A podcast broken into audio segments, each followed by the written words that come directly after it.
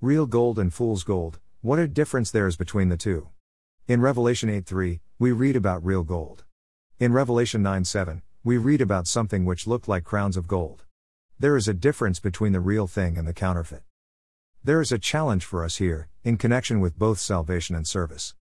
In Matthew 7:21, Jesus warns us, "Not everyone who says to me, Lord, Lord, will enter the kingdom of heaven, but only he who does the will of my Father who is in heaven."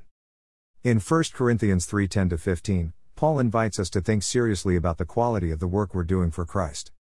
Is it work which will prove to be of real, lasting value? Gold, silver, costly stones. Is our work superficial? Does it lack any real depth? Wood, a straw? Build on Christ, be careful how you build on Him.